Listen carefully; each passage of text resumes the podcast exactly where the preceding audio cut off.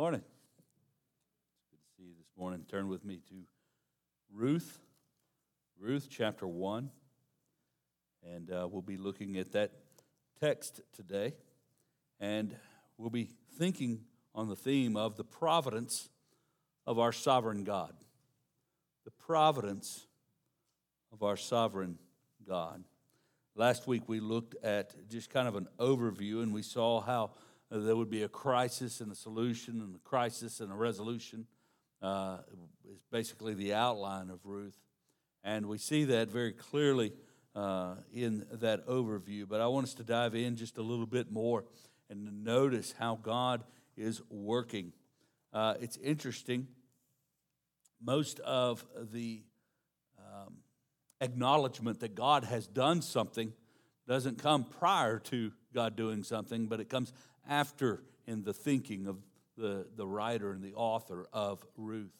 And so I want us to think about the providence and of our sovereign God. Um, Ruth begins, we see there in the days when the judges ruled, it begins by describing those times as that, when the judges ruled. There was no king.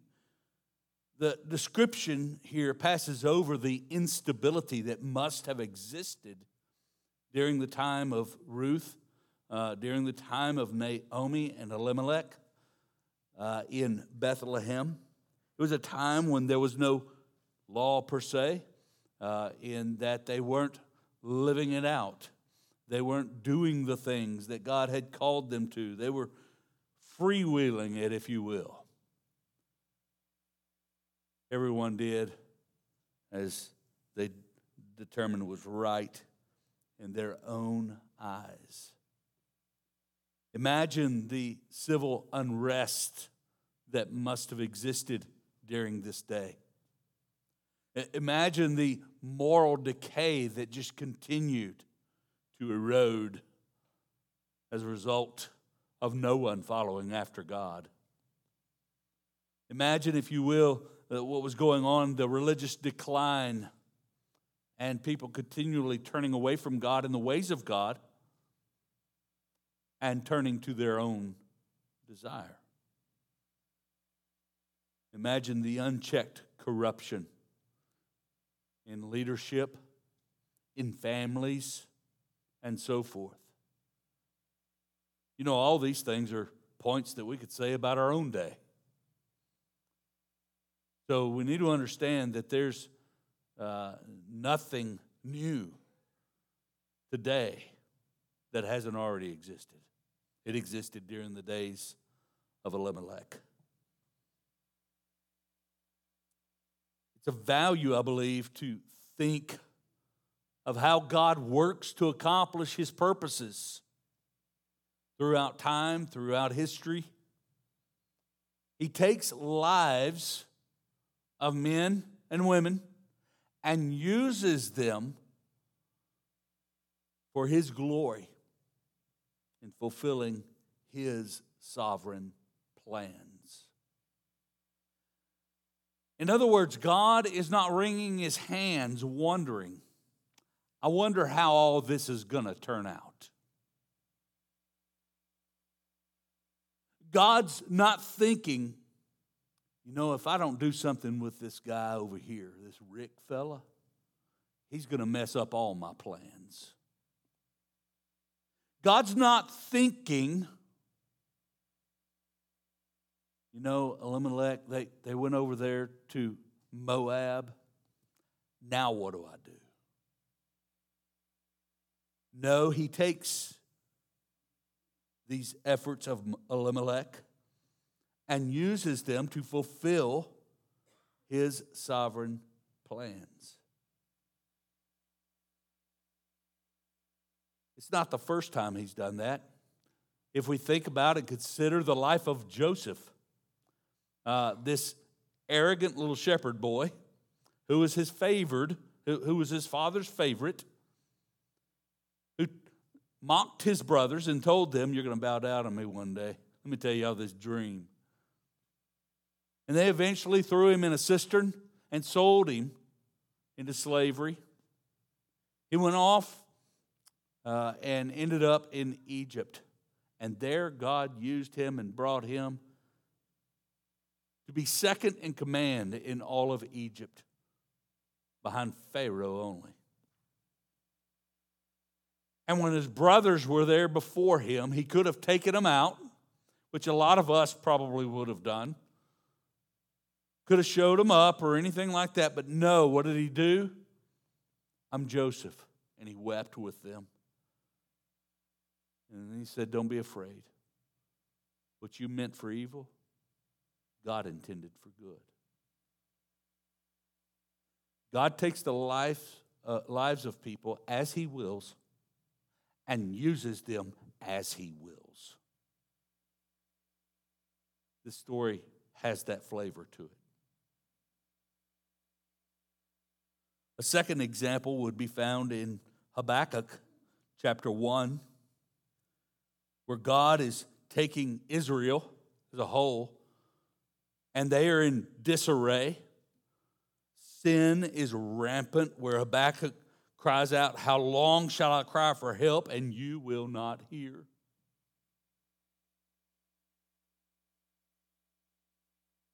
And Habakkuk says, says this to the Lord, and the Lord answers, Look among the nations and see, wonder and be astounded, for I am doing a work in your days that you would not believe if told.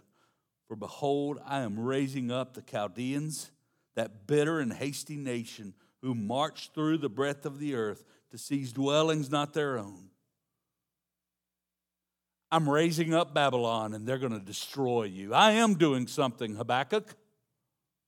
I'm raising up an army that in 586 BC, not long from now, they're going to come in and they're going to invade Judah and they're taking you out. Joseph couldn't see saving Israel and Egypt in his imprisonments. Habakkuk couldn't see that God was working in radical, wonderful ways to guard his name and to rescue his people, to bring them under judgment. He couldn't see it. Neither could Naomi see the misery of her life as a means that God would use to bring about David as king.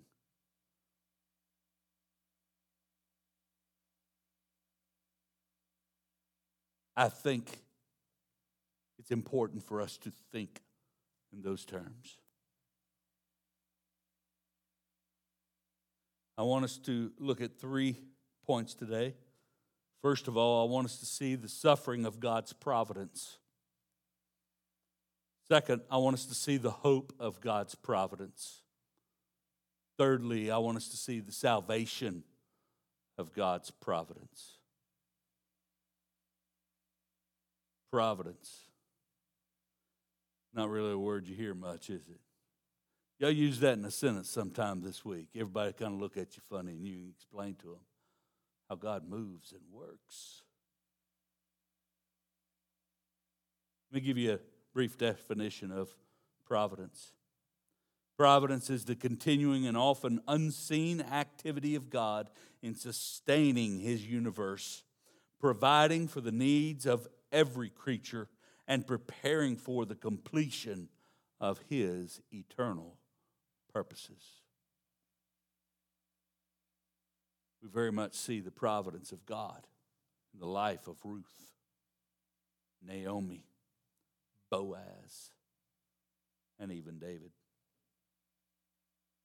First of all, let's consider the suffering that occurs as God works out his providence, providential care. It says here that there was a famine in the land. We need to, when we see that, we need to think God keeps his promises. You go, why do you think famine and then God keeps his promises? Because God said that if you would obey my word, I'll give you rains. If you'll obey my word, I'll cause all your crops to flourish. I'll cause all your animals to multiply. I'll give you many sons. But if you disobey, I'll dry up the fields. I won't send the rains. Remember, it's a time when there is no king and everyone did what was right in his own eyes. Let me tell you what that equals. Everyone doing right in their own eyes it is the epitome of chaos and sinfulness and moral degradation.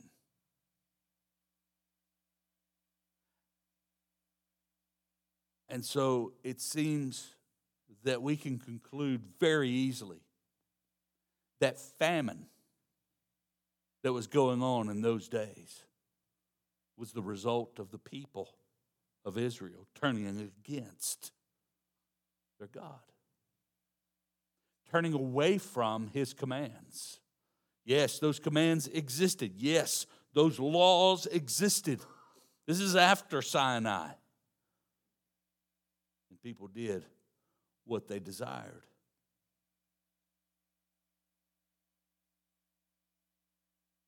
So we can, with some accuracy, assume that the famine was a result of disobedience and idolatry. Secondly, I want us to see in this suffering that Ruth suffered the loss of her husband. That's not a light loss.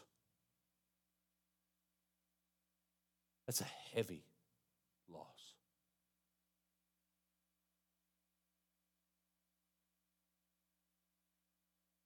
They had come to this place, godless place, really. And now Ruth no longer had her husband. There had to be great sorrow in her heart, as widows feel.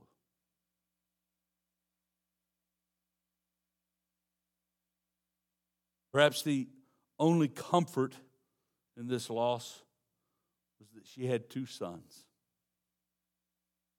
Two sons to care for her, two sons to provide for her, two sons to carry on the name of Elimelech.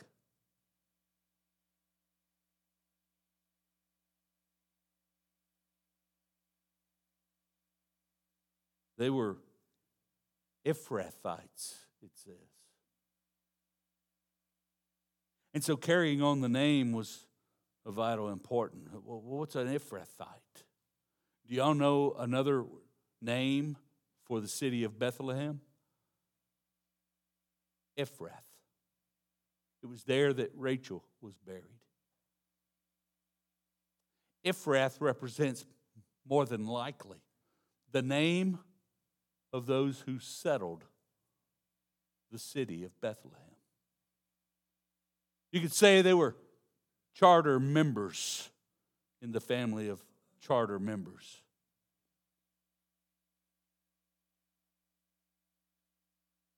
She had these two sons to care for her, to carry on the name of Elimelech, carry on that line.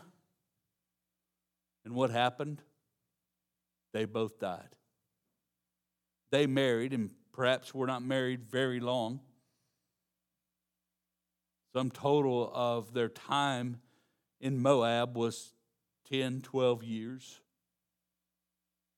And these two sons married, and they died early enough to where there were no children born.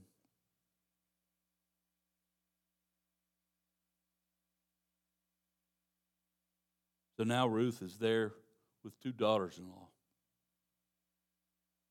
And that's all there is. What this meant with both of the sons dying, it meant that this family would no longer exist.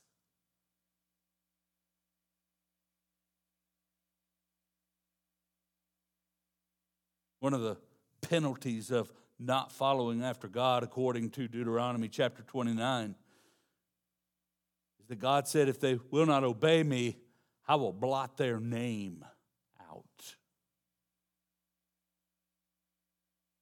I'll cause them to no longer exist. I'm telling you all this so that you can kind of feel the weight of despair that Naomi must have felt. The sadness and the sorrow and the hopelessness.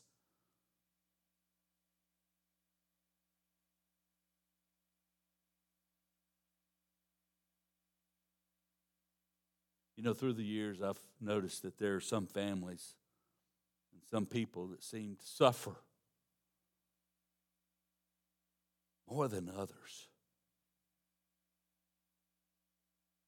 People who have lost not one, not two, but three children. Not one, not two, but four grandchildren.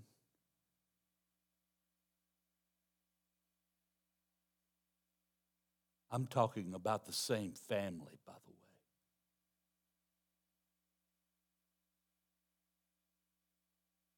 Who lost that number of children and grandchildren.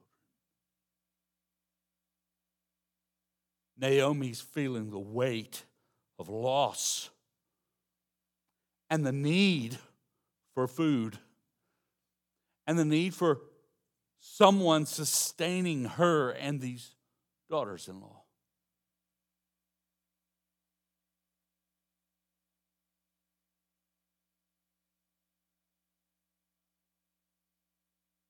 I read a text from Romans 8 before my pastoral prayer.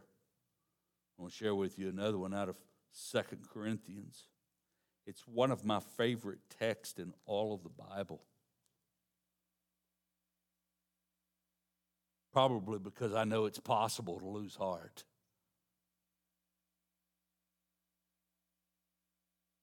Paul says in verse 16 of 2 Corinthians chapter 4 so we do not lose heart. Though our outer self is wasting away, our inner self is being renewed day by day. For this light momentary affliction is preparing for us an eternal weight of glory beyond all comparison as we look not to the things that are seen, but to the things that are unseen. The things that are seen are transient, but the things that are unseen are eternal. And I assure you, when you are walking through the sorrow and the pain and the hurt and the loneliness, and the unanswered questions, it doesn't feel light, nor does it feel momentary.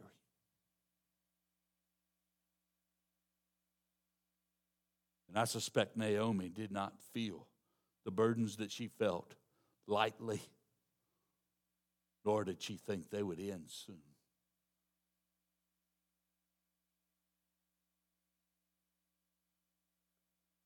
There's suffering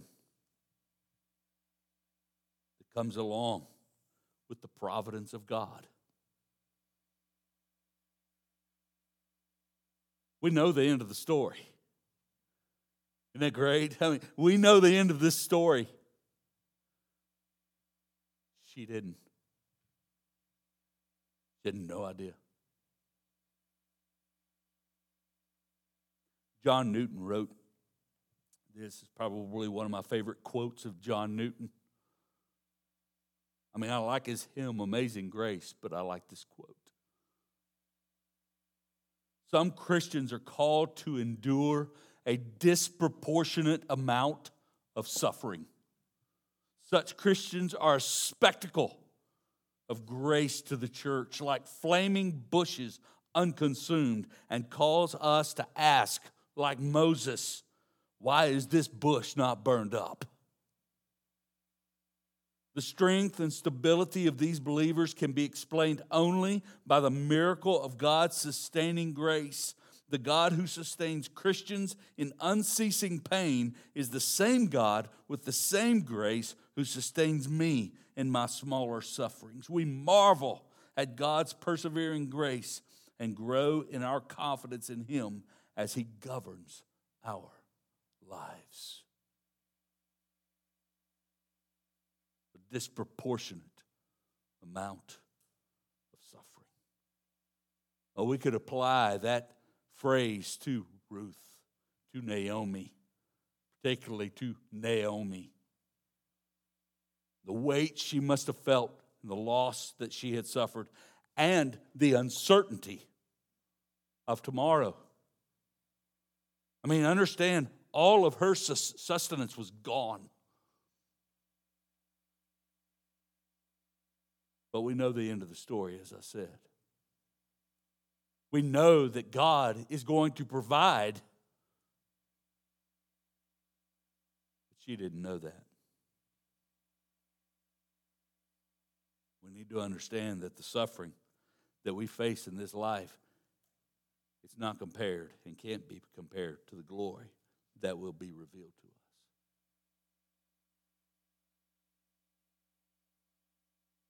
With all this going on, with everything lost, her husband dead, her son's dead, her daughters in law still there. Verse 6, it says that she arose with her daughters in law to return from the country of Moab. Why?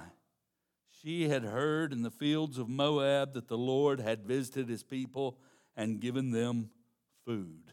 Isn't that great? Famine's over, you know. And she heard the news in the fields of Moab. Now, the fields of Moab, that's a pretty interesting thought since most of Moab is either desert or mountains. Wouldn't be anything growing in the desert, and the fields would be pretty small. But nevertheless, evidently, there were some people, sojourners maybe, passing through that had come from Bethlehem and say, God has provided for his people in Bethlehem, in Israel. The famine is now over.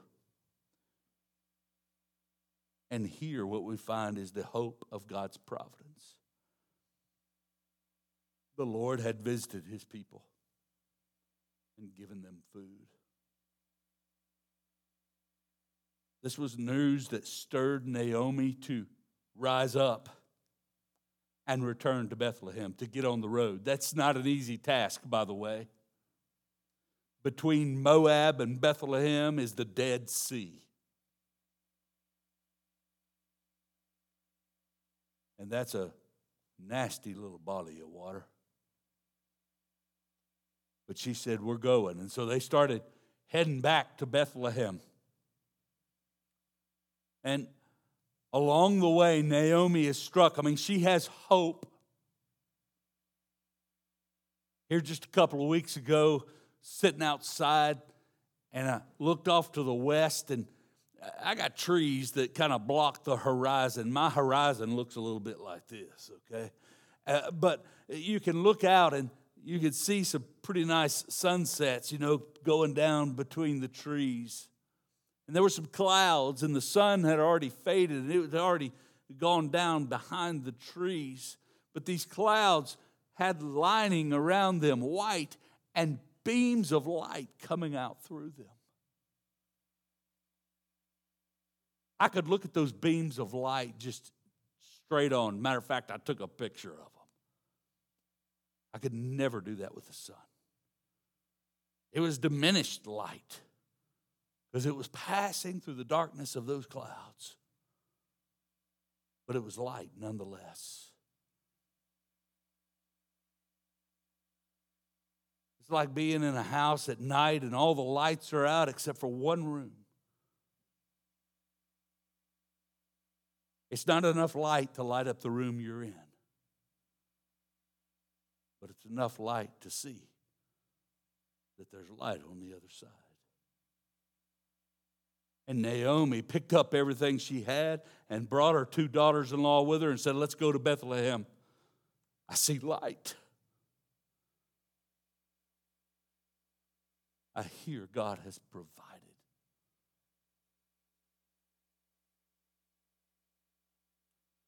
Along the way, Naomi having this hope is struck with the reality of the hopelessness that Orpah and Ruth have in their lives if they return with her to Bethlehem. She's struck with the hopelessness that they wouldn't be able to marry and have children. What are you going to do? Wait around? I mean, she, she says it.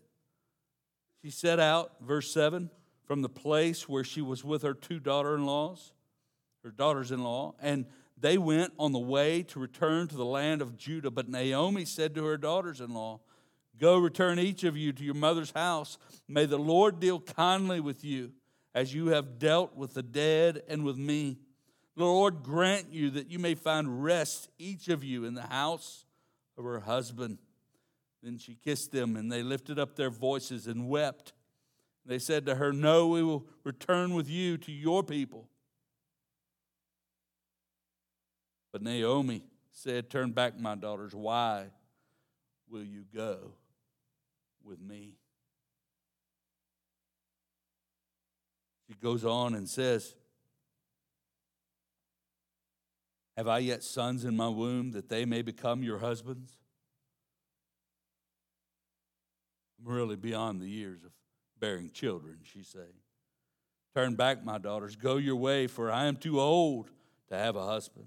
If I should say I have hope, even if I should have a husband this night and should bear sons, would you therefore wait till they were grown?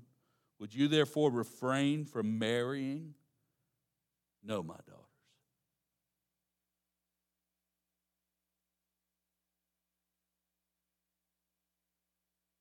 She's beyond the years of childbearing.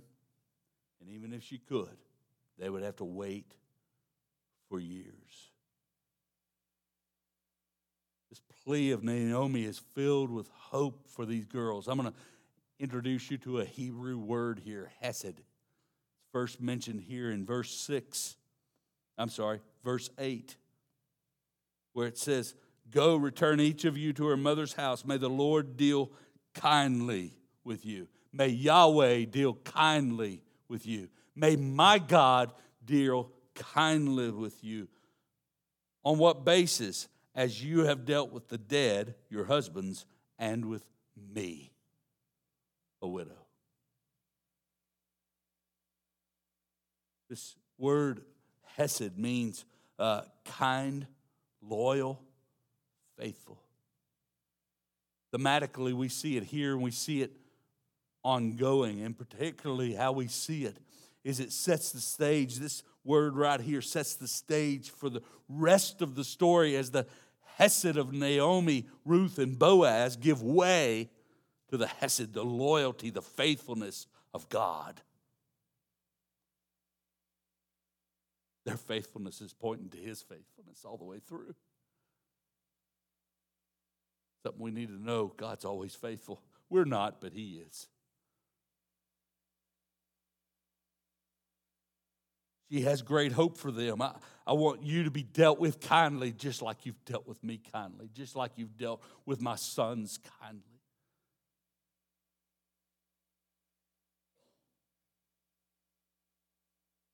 So she's trying to pour hope to them. She says, I don't have any sons, more sons.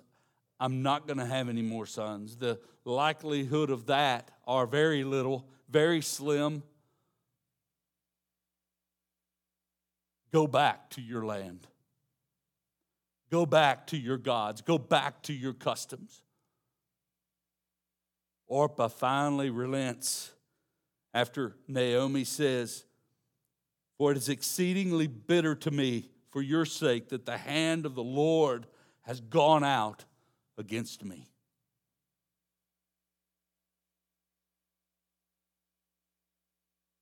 Then they lifted up their voices and wept again, and Orpah kissed her mother in law, but Ruth clung to her.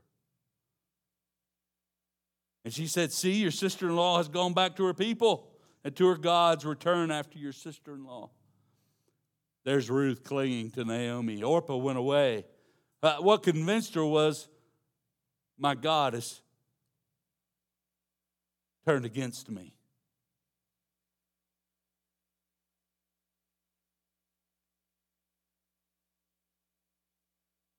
Here, Naomi starts revealing her theology.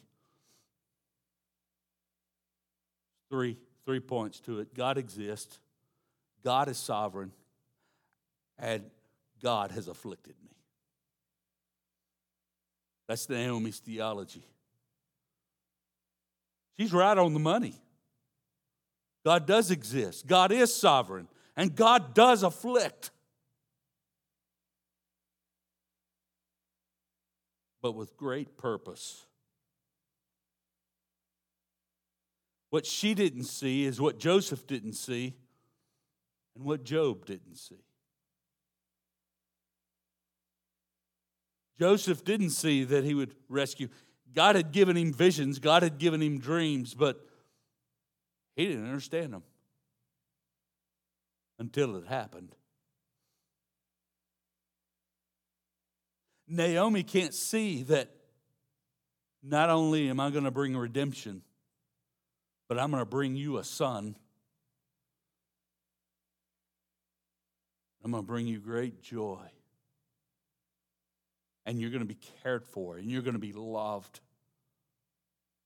She couldn't see it. All she could see was the weight and the burden of being a widow and having no redemption. God exists, God is sovereign, and God has afflicted me. That's what she thinks. But out of this hope that she has that gets her moving toward Bethlehem comes the salvation of providence. Look what it says. Verse 15, she said, See, your sister in law has gone back to her people and to her gods. Return after your sister in law. But Ruth said, Do not urge me to leave you or to return from following you.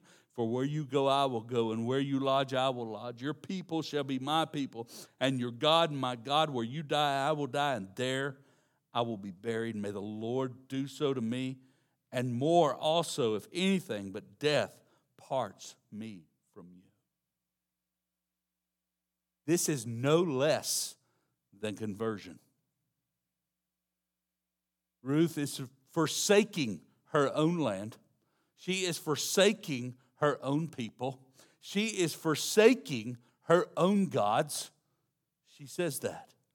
Your people are my people. Your God is my God.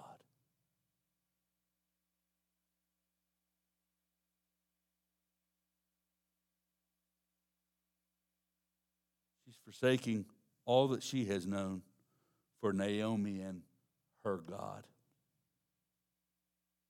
Y'all know what's striking about this? Listen to the gospel that Ruth has heard. God brings famine on his people. He leaves women abandoned, and their husband and their sons die. This is the gospel that she's heard. She was in Moab, remember? She married one of the sons.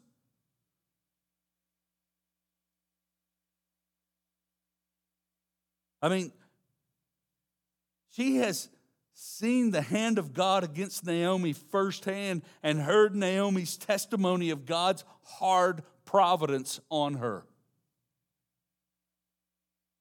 She's heard that God sends famine on his own people, but to be fair, he also visits them and provides for them. Here's the gospel from Naomi The hand of the Lord has gone out against me. Later on, verse 20 Don't call me Naomi, call me Mara, for the Almighty has dealt very bitterly with me. I went away full, and the Lord has brought me back empty. why call me Naomi when the Lord has testified against me and the Almighty has brought calamity upon me?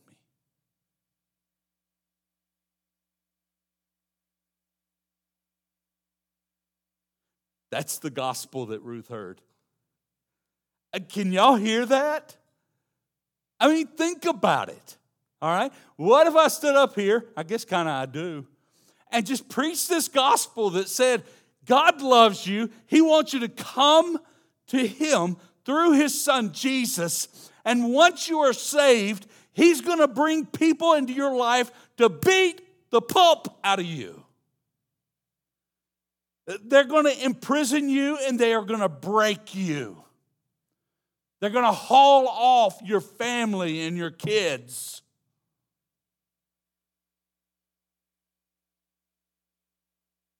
Crickets to that gospel, right? But that's the gospel Ruth heard, and she clung to Naomi. You know why? Well, did she did she have some disability that didn't enable her to think clearly? No.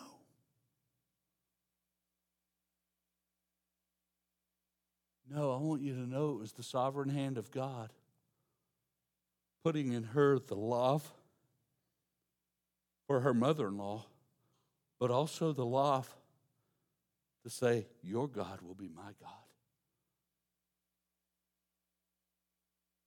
It's God stirring the heart that seems only hopelessness, and then hears the gospel. It comes running to it.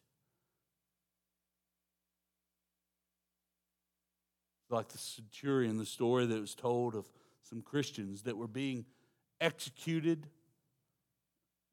by being exposed to the elements. They were stripped naked and taken out into a pond that was freezing. And they would not confess that Caesar is Lord. One finally did, and he ran out of the pond and, uh, uh, and, and up there and burned incense to Caesar and said, Caesar is Lord. And when he did that, the, one of the Roman centurions stripped off his clothing and ran out into the pond. I declare myself a Christian, and there he died.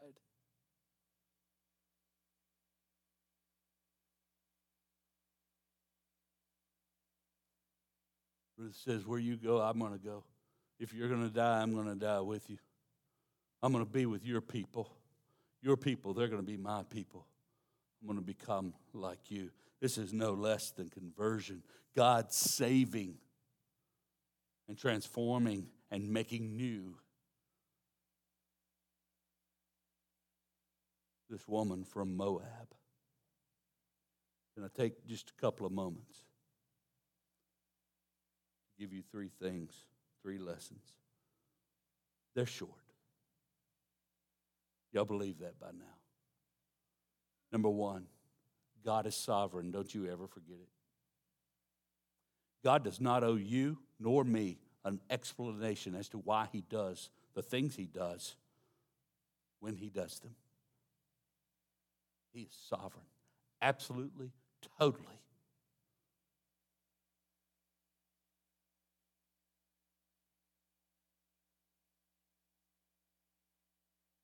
Yet he helps us to know that he is reigning and ruling to accomplish his good and glorious purposes. Y'all know that we that we know him at all is a mercy undeserved. He has made known to us. We didn't find him.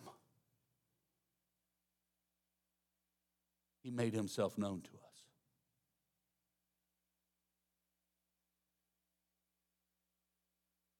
Reveals our sin and his love for us, and he doesn't have to do that. He has no obligation to do that. But he's done it. How wonderful is that? Second, God works in mysterious ways. We certainly see that in this story and in the story of Joseph and the story of Job. Works in mysterious ways.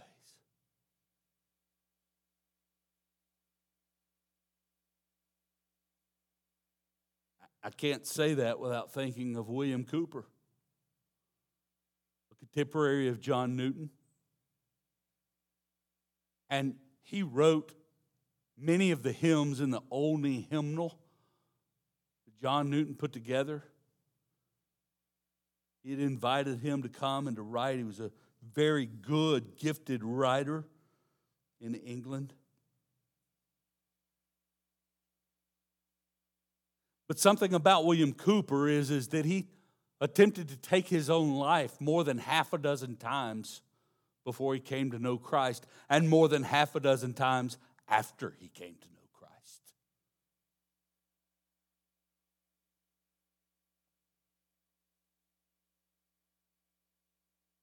Much conflict in his mind and his heart, much pain, darkness. He wrote a hymn called God Moves in a Mysterious Way. Anybody ever heard that hymn? All right. Am I it? I guess so. Allow me to read you the text, the lyric. God moves in a mysterious way, his wonders to perform. He plants his footsteps in the sea and rides upon the storm. You fearful saints, fresh courage take. The clouds you so much dread are big with mercy and shall break in blessings on your head. Judge not the Lord by feeble sense, but trust him for his grace. Behind a frowning providence, faith sees a smiling face.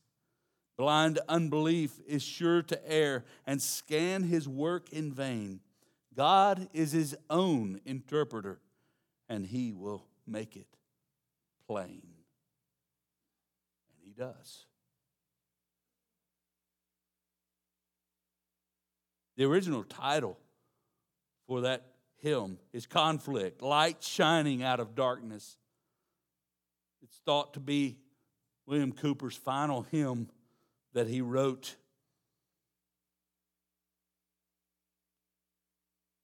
And really kind of a reflection of his life and how God had worked. It's speculated that it was written following one of the last failed attempts at suicide by him.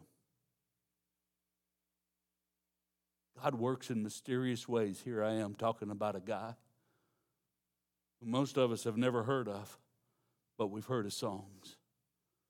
There is a fountain filled with blood drawn from Emmanuel sinners plunged beneath that flood lose all their guilty stains. Guy was in an insane asylum for 18 months, but he never lost sight of this God who is sovereign and who works mysteriously, but redeems nonetheless by his grace and not by the merit of any man. The last thing I would say is this God liberates us to believe Him. I mean, Ruth, come on. She just said the hand of this God is against her. And you want to follow Him? With all my heart, is what she said.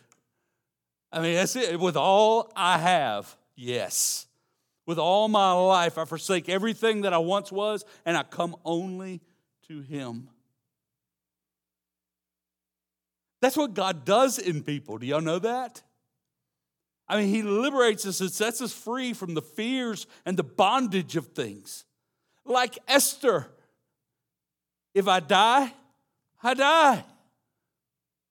Or like Moses, who after he grew up refused to be called Pharaoh, the son of Pharaoh's daughter, choosing rather to be mistreated with the people of God than to enjoy the fleeting pleasures of sin. Or like Job, His wife said, Curse God and die.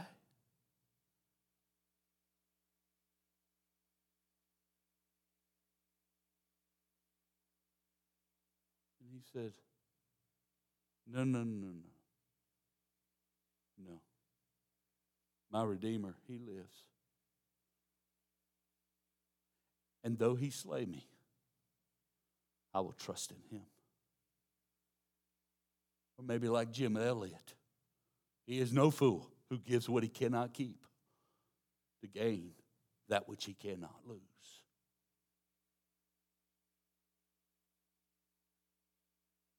We see the sorrow and suffering of providence, and then we see the hope and salvation of it. God working to do and accomplish his will for his glory. And as it turns out, for our good. Praise be to him. Let's pray. Father, we thank you for the ways in which you work. We do not always understand them, but we trust you. We hope in you. And God, I pray, Lord, that we would be willing, Lord, to lay everything down